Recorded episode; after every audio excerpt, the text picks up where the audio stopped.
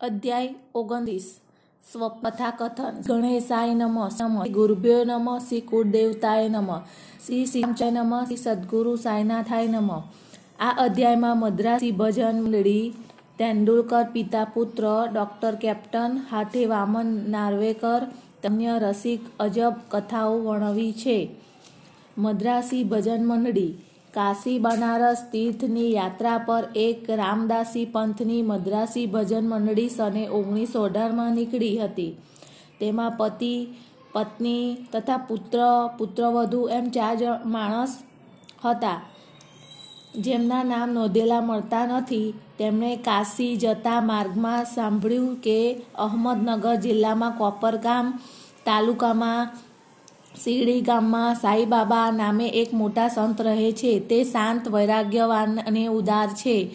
પોતાના ભક્તોને તેમજ કળા બતાવનાર કલાવંતોને નિત્ય દાનમાં સારા પૈસા વહેંચે છે. સાઈબાબા પાસે દક્ષિણાના રૂપમાં નિત્ય ઘણા પૈસા ભેગા થતા જેમાંથી ભક્ત કોંડાજીની પુત્રી અમાનીને એક રૂપિયો કોઈની બેથી પાંચ રૂપિયા જમાલીને છ રૂપિયા, અમાનીને માને દસથી વીસ રૂપિયા સુધી અને કોઈ વાર પચાસ રૂપિયા સુધી તથા બીજા ભક્તોને પોતાની ઈચ્છા અનુસાર બાબા નિત્યદાન આપતા હતા.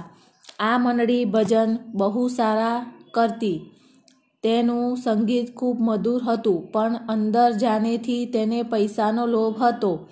આમાંથી ત્રણ જણા લોભી હતા, પણ મુખ્ય બાઈ જુદા સ્વભાવની હતી. બાબા પર તેને સાચા માન પ્રેમ હતા. એકવાર બપોરે બાબાની આરતી ચાલતી હતી, ત્યારે એ બાઈની શ્રદ્ધા ભક્તિથી બાબાએ રાજી થઈને તેના ઈષ્ટદેવ સીતાનાથ રામ રૂપે દર્શન આપ્યા. તેને બાબા રામ રૂપે દેખાતા હતા ત્યારે બીજા બધાને સાંઈ રૂપે નજર પડતા હતા.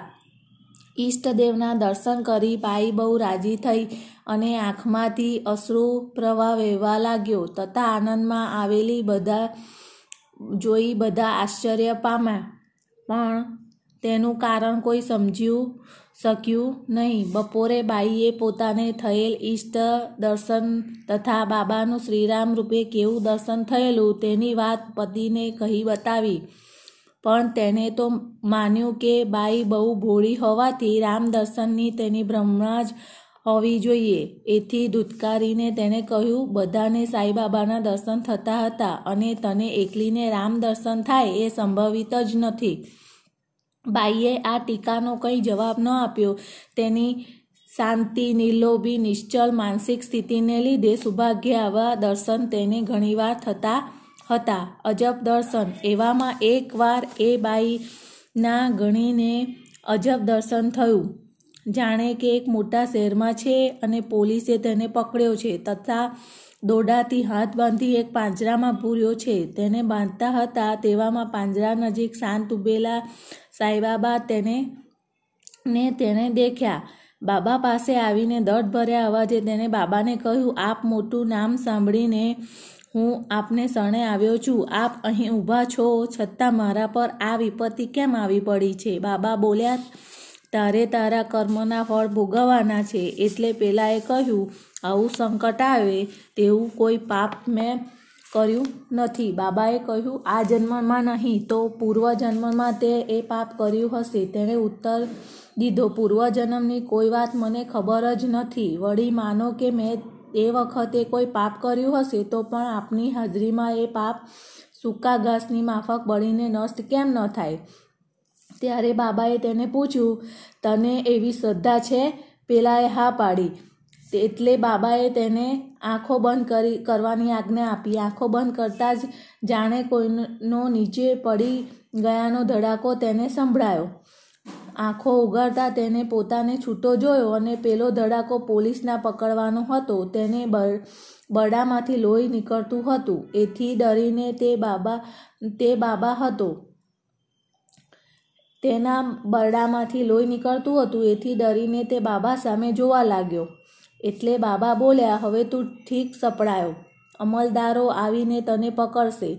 એથી તે કરગવા લાગ્યો, આપના વિના મારું કોઈ તારણહાર નથી. ગમે તેમ કરી આપ મને બચાવો. પૂનમ બાબાએ તેને આંખ મીચી જવા ફરી ફરમાવ્યું.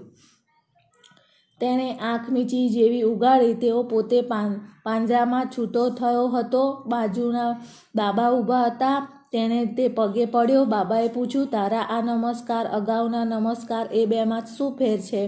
બાબા બરાબર વિચાર કરીને ઉત્તર દેજે. પેલાએ કહ્યું, તેમાં તો ઘણો ફેર છે. અગાઉના નમસ્કાર આપની પાસેથી ધન મેળવવા સારું જ હતા. પણ મારા આ નમસ્કાર તો હું આપણને પ્રભુ ગણીને કરું છું. અગાઉ હું એમ માનતો હતો કે આપ મુસલમાન થઈને અમને વટલાવો છો. વળી બાબાએ પૂછ્યું, મુસ્લિમ દેવ પર તારે આસ્થા નથી? તેણે કહ્યું, ના. બાબાએ પૂછ્યું, તારા ઘરમાં તે પંજો નથી રાખ્યો? મોહરમમાં તું તાબૂતની પૂજા નથી કરતો? તારા કુટુંબના લગ્ન એવા શુભ પ્રસંગે કાઠ બીબી નામે મુસ્લિમ દેવીનું પૂજન અર્ચન નથી થતું? એ સર્વ શું છે? તેણે આ બધું કબૂલ કર્યું એટલે બાબા બોલ્યા આથી વધુ તારે શું જોઈએ છે? પછી તેના મનમાં ગુરુ રામદાસના દર્શનની ઈચ્છા જાગી.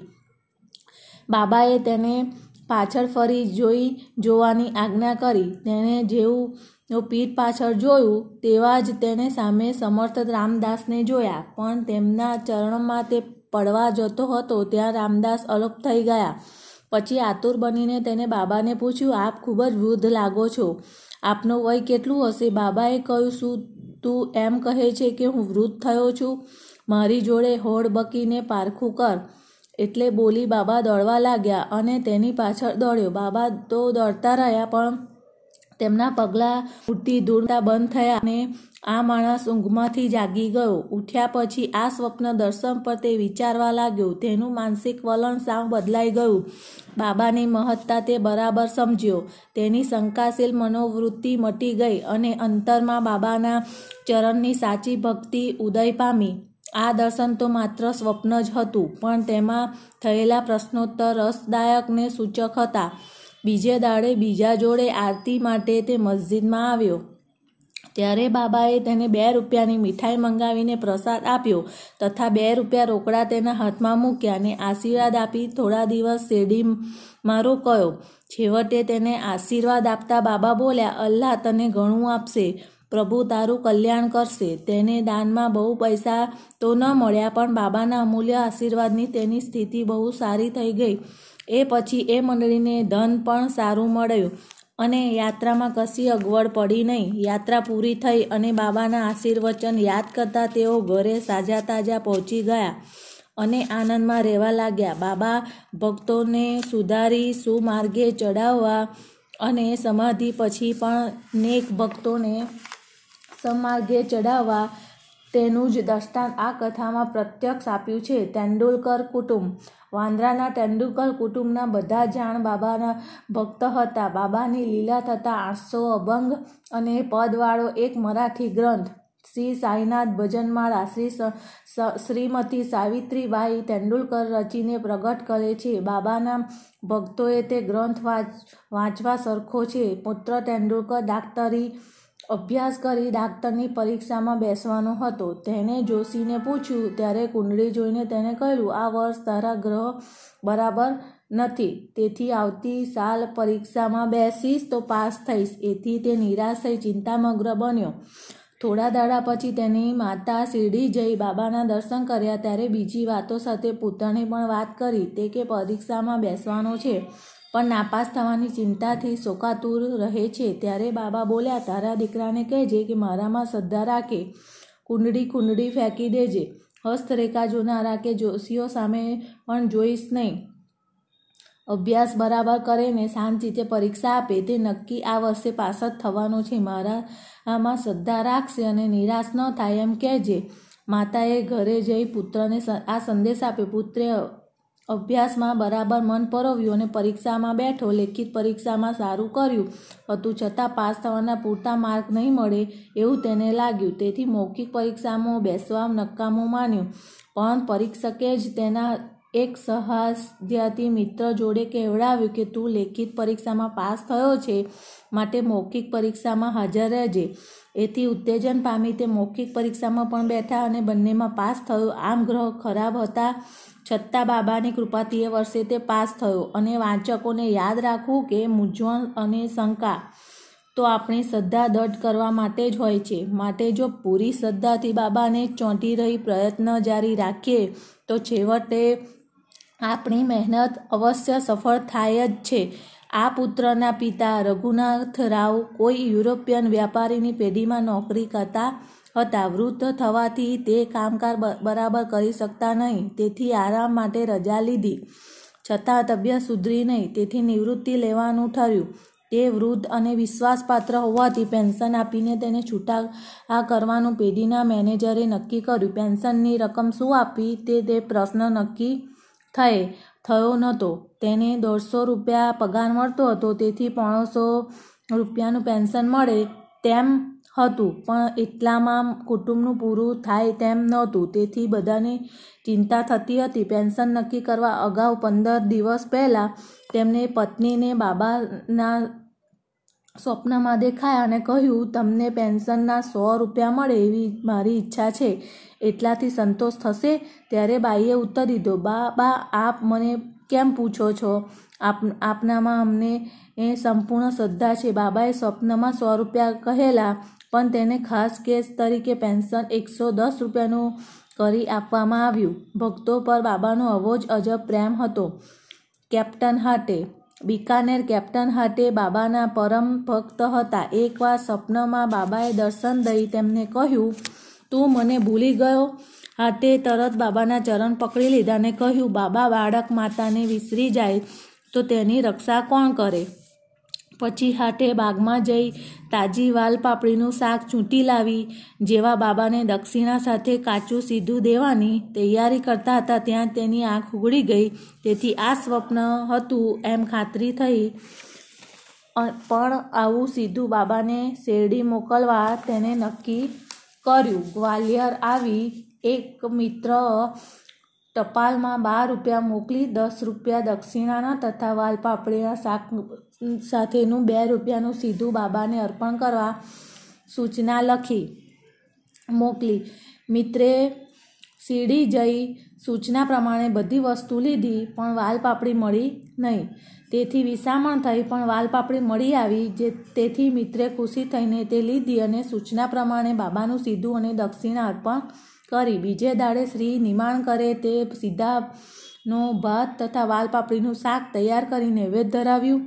અને બાબાએ તે દાડે શાક ખાધું અને બીજી કોઈ વસ્તુ લીધી નહીં.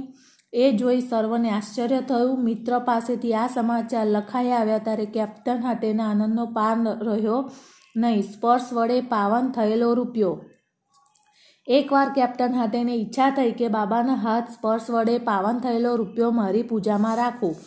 એવામાં શેરડી જનાર એક મિત્ર મળ્યો, જેની જોડે હાથે એક રૂપિયો શેરડી મોકલ્યો. મિત્રે શેરડી જઈ દર્શન કરી દક્ષિણા ધરી. બાબાએ તે ખિસ્સામાં મૂકી. પછી મિત્રે હાટે ને રૂપિયો બાબા પાસે ધર્યો. બાબાએ તે હાથમાં લીધો ને તેને સામું જોઈ રહ્યા. જમણા હાથે ઉછાળીને રમાડ્યો. પછી હાટેના મિત્રને કહ્યું, આ રૂપિયો ઉદી પ્રસાદ જોડે તેના માલિકને આપજે. તેને કહેજે કે મારે એ તેની પાસે કંઈ જોઈતું નથી, શાંતિથી અને સંતોષથી રહેજે એમ તેને કહેજે.